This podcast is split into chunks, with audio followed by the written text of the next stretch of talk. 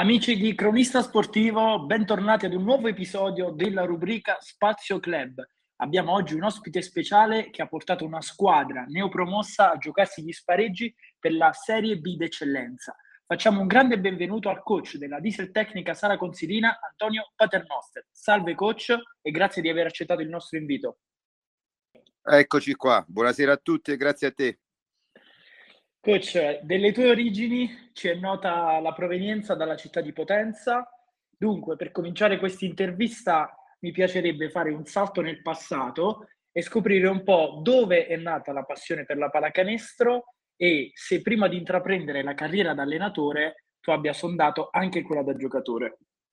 La, la passione per la pallacanestro nasce nel lontanissimo 83-84 quando per la prima volta vado, entro in una palestra, esattamente forse tu non so se la puoi ricordare, la palestra di Montereale, e inizio lì il mio percorso da giocatore di pallacanestro, che mi porta chiaramente a giocare quasi tutti i campionati giovanili e a divertirmi nei campionati di Serie D e C regionale. Poi nel, intorno agli anni 2000 inizio la mia carriera da allenatore soprattutto settore giovanili. Nel 2003-2004 la prima stagione con una squadra senior come assistente coach a Potenza con Piero Labate. Dopo due anni di assistente coach invece prendo il là e inizio la mia carriera da capo allenatore. Eh, coach, se posso chiederti qual è stato il punto di svolta che ti ha fatto capire che la carriera da giocatore fosse finita, che invece potesse cominciare quella da allenatore? La voglia di poter trasmettere ai, ai, giovani soprattutto la passione, la tecnica e la determinazione, la voglia di arrivare in questo sport bellissimo. E poi sinceramente come giocatore ero un giocatore diciamo non con grandissimi doti fisiche, quindi ho appeso subito le scarpe al chiodo e sono diventato appunto coach. So che il tuo primo allenatore è stato Gianfranco Pace, colui che ti ha insegnato a fare i primi palleggi. Eh, quanto dei tuoi primi allenatori, compreso Gianfranco Pace, ti porti dietro come bagaglio eh, per allenare anche al giorno d'oggi? No, eh, Gianfranco chiaramente è il primo allenatore che mi ha dato il pallone in mano e mi ha insegnato il terzo tempo, soprattutto di quegli anni ricordo Gianfranco, lo stesso Walter Pasqui con cui facemmo un campionato cadetti nazionali. Eh, no, sopra- poi Gianfranco è rimasto un punto fermo nella mia vita cestistica e non. Quindi il ruolo di allenatore di un settore giovanile, una squadra giovanile è importantissimo, oltre le doti tecniche soprattutto le doti umane, a quell'età i ragazzi sono abbastanza vulnerabili, non è facile comunicare con loro, quindi bisogna avere molta empatia e Gianfranco l'aveva a quei tempi e chiaramente mi ha trasmesso, mi ha trasmesso i suoi valori che caratteris- caratterizzano un attimino il mio essere coach, allenatore, formatore, educatore Certo. Eh, il matrimonio, mi, mi senti? Ti ho perso un attimo. Mi senti? Mi senti? Sì, sì, sì, vai, vai, ora sì. Ora ti sento male però. Dicevo, il, il ruolo di, di, di, di, coach è importantissimo essere essere educatori, abbiamo un ruolo importante, dobbiamo non solo insegnare la pallacanestro, ma insegnare i veri valori di questo sport che rimane uno degli sport più belli in assoluto. Matrimonio con la città di Potenza che culmina poi con la panchina della Potenza 84, alias Levoni Potenza, in Serie A dilettanti nel 2009. Stagione che comincia con qualche difficoltà, quando poi si pensava di aver trovato la quadra, all'indomani della vittoria contro Ferentino, che era la capolista, eh, ci fu un esonero un po' inaspettato per tutta la città di Potenza che vedeva nella tua figura quella di un vero e proprio timoniere. Quali ricordi ti porti dietro dall'esperienza potentina e ti chiedo anche se ti saresti aspettato poi un epilogo del genere? Allora, per un, per un coach allenare la squadra del proprio, della propria città è una delle cose più belle che possa capitare, però chiaramente il detto Nemo profeta in patria su di me calza il pennello, nel senso una stagione particolare, un esonero che sinceramente non ho mai accettato. Eh, perché, perché, perché, perché nella vita, così come poi nel basket, eh, eh, ci vuole chiarezza, chiarezza negli obiettivi. Quella era stata una squadra costruita per provarsi a salvare e quindi ci sta che dopo solo una squadra completamente nuova, giovane, quindi ci sta che dopo un inizio difficile tu cominci a sistemare la squadra e cominci a vincere. Eh, di quel giorno ricordo, ricordo in maniera particolare quella sensazione stranissima che durante la partita al vecchio, sempre lì al Palapergola sulla sinistra c'erano tutti i dirigenti e, e Ferentino ricordo che era prima in classifica in battuta eh, mentre la partita scorreva e noi stavamo vincendo, giocando bene, non vedevo un trasporto particolare da parte loro e non mi spiegavo il perché.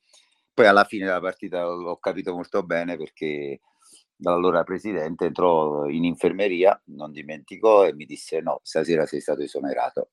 Io dissi, dato che col presidente avevo un grandissimo rapporto, dissi stai scherzando? Lui mi disse no, no, non sto scherzando perché con te non ci salviamo. E lì finì la mia avventura nella Potenza 84, poi stesso quell'anno c'era la possibilità allenare l'altra squadra di Potenza e fu una cosa ancora molto particolare che faceva la B2 allora raggiungemmo i playoff pure era un'ottima una bella squadra. E fu particolare poi rientrare al Palapergola dopo gli allenamenti della Potenza 84 Dunque, almeno quell'anno ti lasciò un dolce ricordo nella città di Potenza. Eh, la tua carriera prosegue nel 2011 con la guida tecnica di San Severo in serie di A dilettanti e soprattutto nel 2012 l'approdo alla panchina di Agropoli in DNB in cui sarai protagonista di un quadriennio che culminerà poi con una trionfante stagione del 2014-2015 in Serie B e last but not least la missione in Serie A2 nella stagione 15-16. Quindi ti chiedo qual è il segreto che vi ha portato a competere tra le migliori della Serie B prima e della Serie A2 poi? Eh, Agropoli chiaramente rappresenta il punto più alto della mia carriera come risultati perché escluso il primo anno, il secondo, terzo e quarto anno, concludendo il campionato di NB al secondo posto il secondo anno. L'anno successivo arrivammo primi con 17 vittorie consecutive. E l'anno dopo, da ripescate in Lega 2, addirittura arrivammo secondi alle Final Four di Coppa Italia. Quindi veramente in quel triennio perdemmo all'incirca 9-10 partite su più di 80. Il segreto altro non era che la, la programmazione.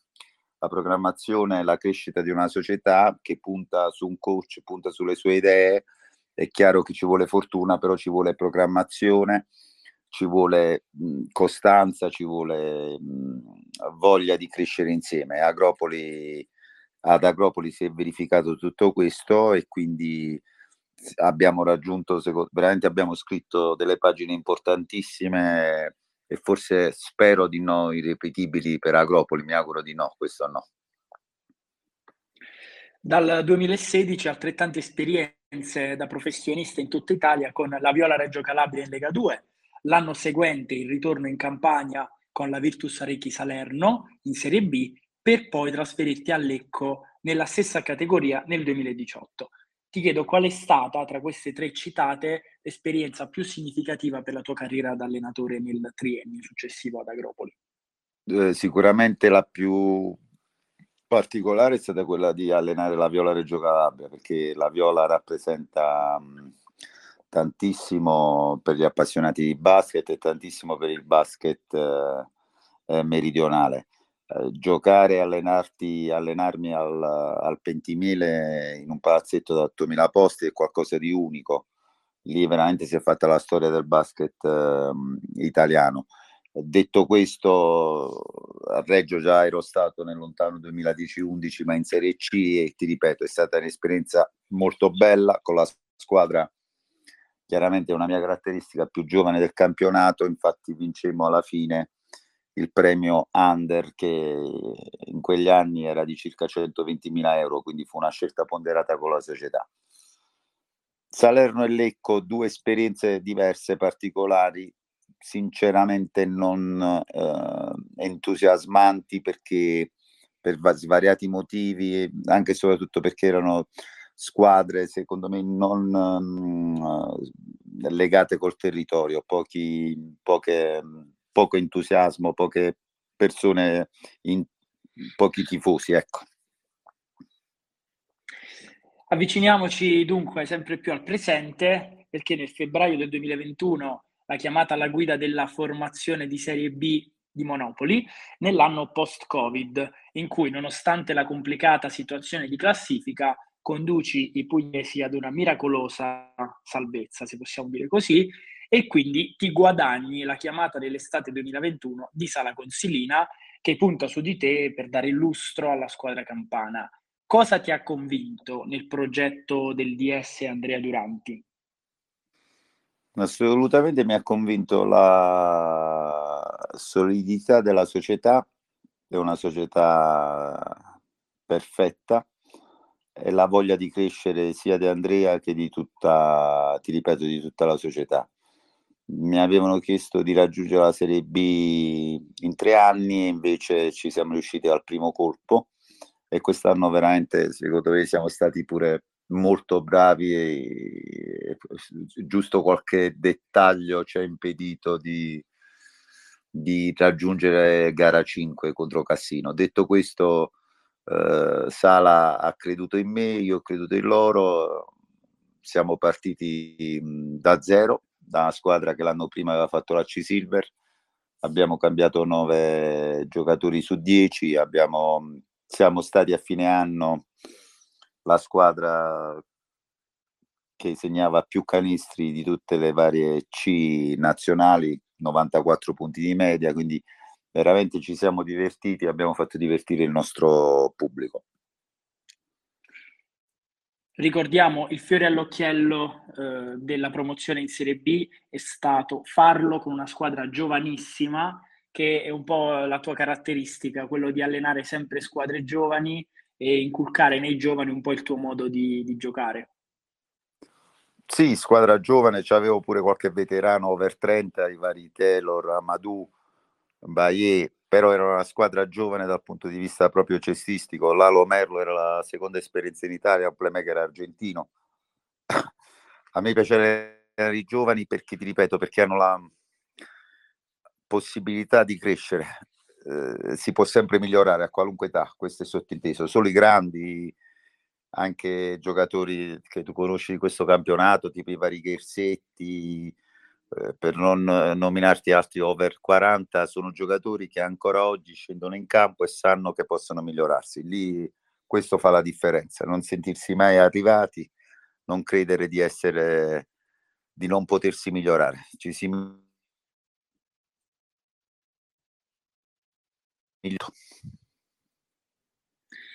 e, ehm, prima di passare alla stagione, l'ultima stagione, eh, a proposito della conquista dell'epocale promozione in Serie B, che appunto permette alla società campana di disputare il primo campionato nazionale della sua storia, eh, ti chiedo qual è il momento della stagione della C-Gold in cui hai capito davvero che con i mezzi a vostra disposizione avreste potuto fare il salto di, di categoria, se c'è un momento particolare.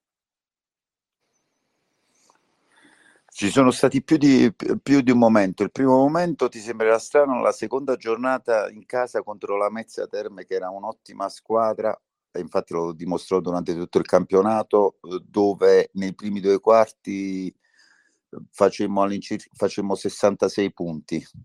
Lì mi accorsi subito di avere grandi qualità nei miei giocatori.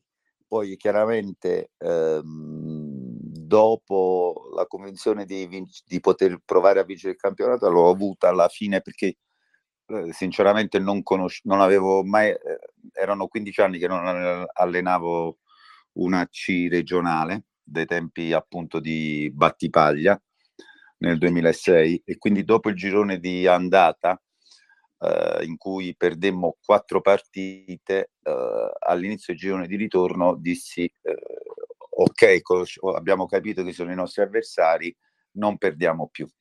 E infatti il giorno di ritorno perdemmo solo, solo una partita, abbiamo finito il campionato imbattuti in casa. Poi ancora una volta la forza della squadra si è dimostrata nei playoff, perché dopo il primo turno vinto 2-0 con Bellizzi, gara 1 di semifinale con Benevento la perdemmo in casa, vuoi un po' di eh, emozione, inesperienza, però gara 2 a Benevento facemmo la miglior partita di tutta la stagione, vincemmo molto bene e poi gara 3 non ci fu proprio storia, vincemmo di 40 punti. E l'ultimo step lo facemmo in finale contro un'ottima squadra, laddove dopo aver vinto la prima gara in casa perdemmo la seconda gara in casa, tutti già ci davano per morti e invece avemmo la capacità di vincere sia gara 3 ad Angri e soprattutto prendere l'ultimo tiro per vincere gara 4 ad Angri, un tiro da 3 completamente aperto che però sbagliamo, quindi perdemmo di due punti e chiudemmo la serie davanti ai nostri tifosi in gara 5 a Sala Consilino. Dunque parliamo ora un po' dell'ultima stagione disputata nel girone D della Serie B una squadra evidentemente rivoluzionata rispetto a quella della passata stagione e nonostante questo un campionato direi sopra le righe in cui la Diesel Tecnica chiude all'undicesimo posto con 13 vittorie e 17 sconfitte. Tra le 13 vittorie una in particolare che balza all'occhio è quella proprio sul campo di Roseto per 65 a 66 nel girone di andata. Ti aspettavi un campionato così positivo a inizio anno? ci credevo, non me lo aspettavo, ma ci credevo, ci credevo. Siamo, era una squadra completamente rinnovata, una squadra giovanissima. È chiaro che nelle prime, poi, nelle prime cinque giornate sapevamo di incontrare le squadre più forti del campionato, infatti sono state le squadre che poi sono arrivate nelle prime 5-6 posizioni. Quindi la vittoria di Roseto all'ultimo secondo con un tiro da centrocampo di giunta ha segnato un momento importante della stagione. E eh, il momento più importante della stagione è arrivato proprio con la conquista degli spareggi contro Cassino, una serie di spareggio che è terminata la scorsa domenica con la sconfitta in gara 4 nelle mura amiche per 67 a 69, che forse, correggimi se sbaglio, lascia un po' di amaro in bocca ad un'annata super da neopromossa che però, complice la riforma dei campionati, dovrà accontentarsi della Serie B interregionale il prossimo anno. Hai qualche rammarico per come è andata la serie di spareggio contro Cassino? Uh, rammarico, sì, qualche rammarico ce l'ho. Bastava, se, ci saremmo meritati gara 5. Sono state quattro partite molto intense, quattro partite in cui la differenza l'hanno fatta i dettagli sono state quattro partite in cui purtroppo abbiamo un attimino riconfermato il leitmotiv di tutta la stagione, ovvero non siamo mai stati costanti purtroppo, dico ahimè, in attacco, non abbiamo mai avuto percentuali altissime e questo lo abbiamo pagato contro un'ottima squadra perché eh, l'ultima gara abbiamo tirato dal campo col 33%, obiettivamente è difficile vincere le partite se tiri col 33%, abbiamo tirato sbagliato 11 tiri liberi e sono errori che in una serie, soprattutto in cui la posta in pali è altissimo, non puoi permettere di commettere. E quindi sì, un attimino, un po' di rammarico c'è, però eh, abbiamo tutti la consapevolezza di aver dato il 110%, di essere, di essere stati professionisti fino all'ultimo secondo dell'ultima partita e quindi da qui bisogna ripartire. Quando si è un allenatore che un giocatore sa di aver dato il massimo non può avere rimpianti, è il bello dello sport, non tutti possono vincere, però l'importante è poi rientrare nello spogliatoio, guardarsi negli occhi e dirsi ci abbiamo provato, non potevamo fare di più. Giusto. Eh, ti chiedo a riguardo appunto della riforma dei campionati messa in atto FIP, dalla FIP eh, se uno la condividi e due quali potrebbero essere secondo te i benefici sul basket italiano? Eh, bellissima domanda. Eh, condividere o non condividere una scelta del genere. A, a, a, a, sensazione ti dico che non la condivido in toto. Bisognerà però capire eh, e vederla la nuova B1 e soprattutto vedere questa nuova B interregionale. È chiaro che il livello delle squadre di B1 sulla carta dovrebbe alzarsi. È chiaro che abolendo gli under, il limite degli under sia per la B1 che per la B2, secondo me avremo me, a pochi giocatori e quindi sono molto curioso di a, approcciarmi a questo nuovo mercato. Non sarà semplice e sono molto curioso, ti ripeto, di vedere il livello della nuova B2. A, a sempre dal mio punto di vista sono quasi convinto, secondo me, che difficilmente riusciranno a fare 96 squadre in Serie B interregionale. È una sensazione, più di una sensazione che sto avvertendo. Quindi forse la FIP ha provato a elevare un attimino il livello proprio per cercare di far andare avanti solo quelle società, tra virgolette, più, più precise, più serie, più organizzate. Questo potrebbe essere un punto di vista. Altri non ne trovo se non, come ben sai, un aumento dei costi dei parametri in, in B1 e bass- sempre un aumento dei costi dei parametri in B2 perché sulla carta se vai a vedere la B2 sarebbe sempre il quarto campionato in Italia e quest'anno la Serie C era il quarto campionato in Italia e quindi anche per la B2 ci sarà un aumento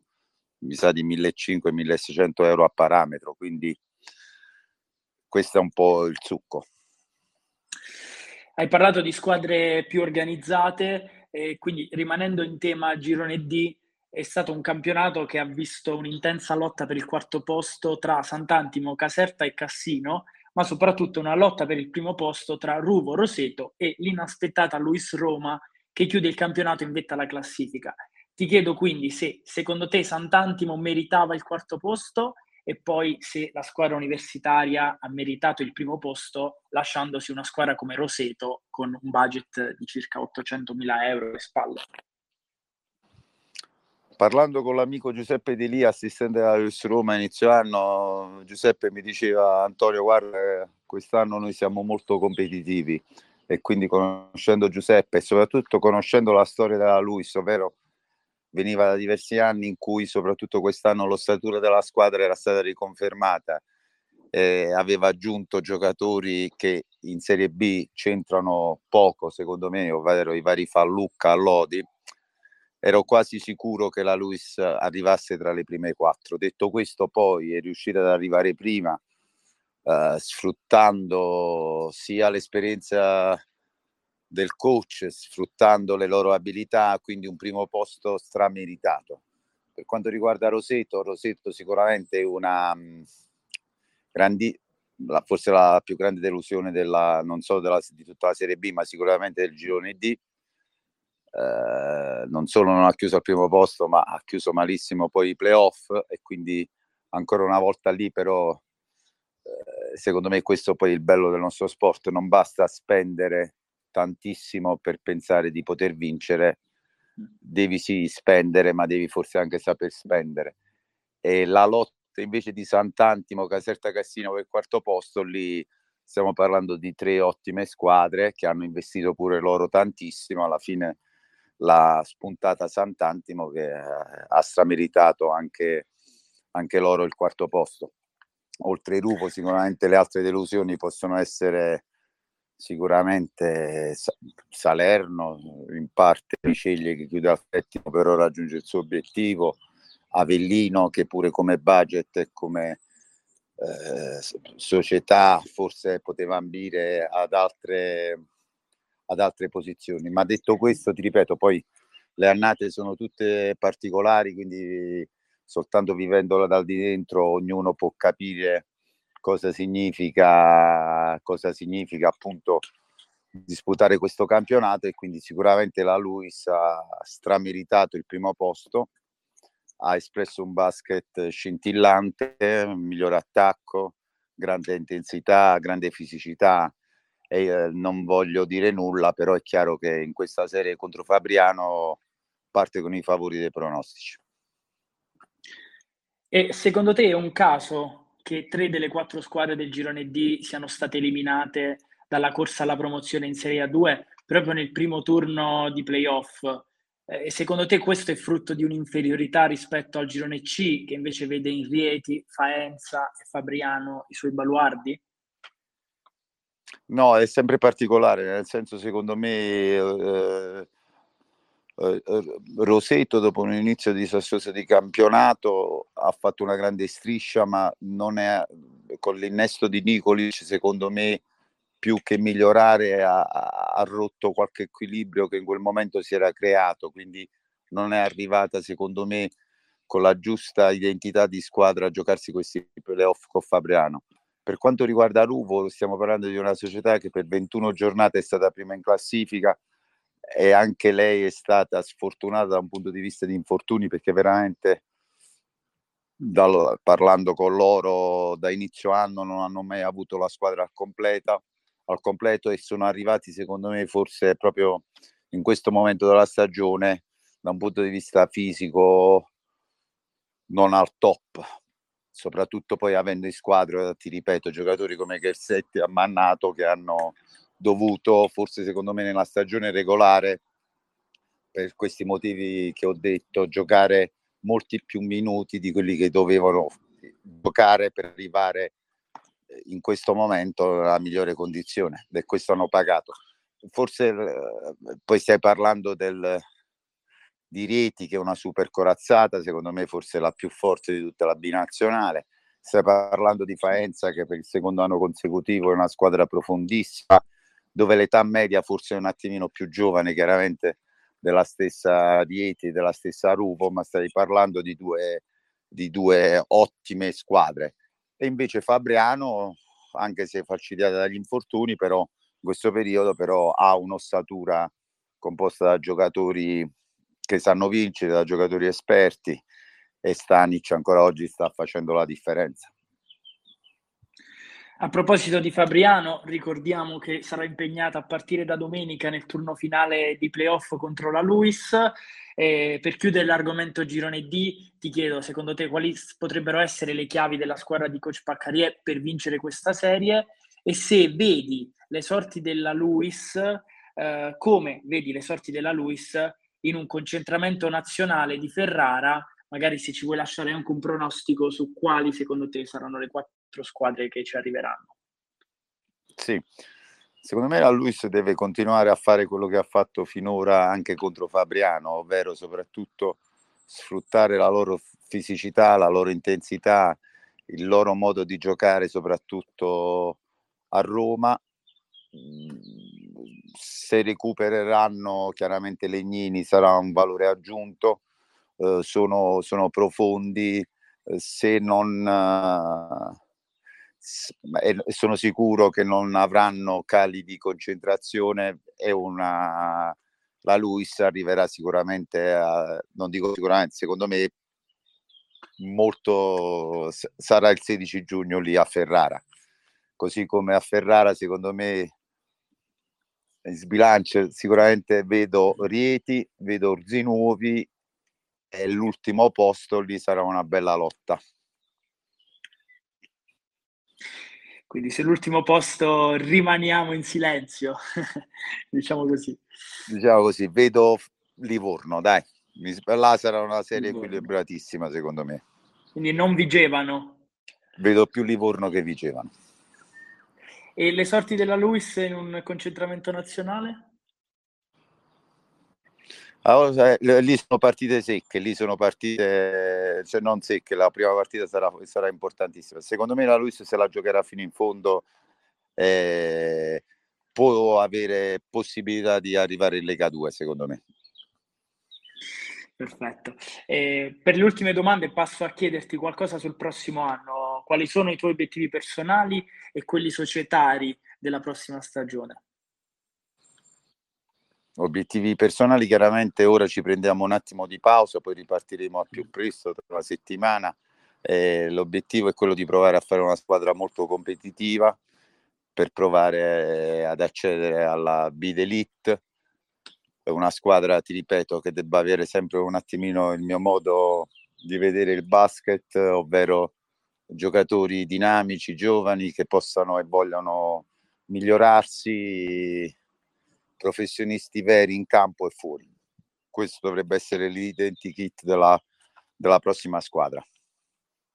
Hai un sogno nel cassetto per il proseguo della tua carriera da allenatore?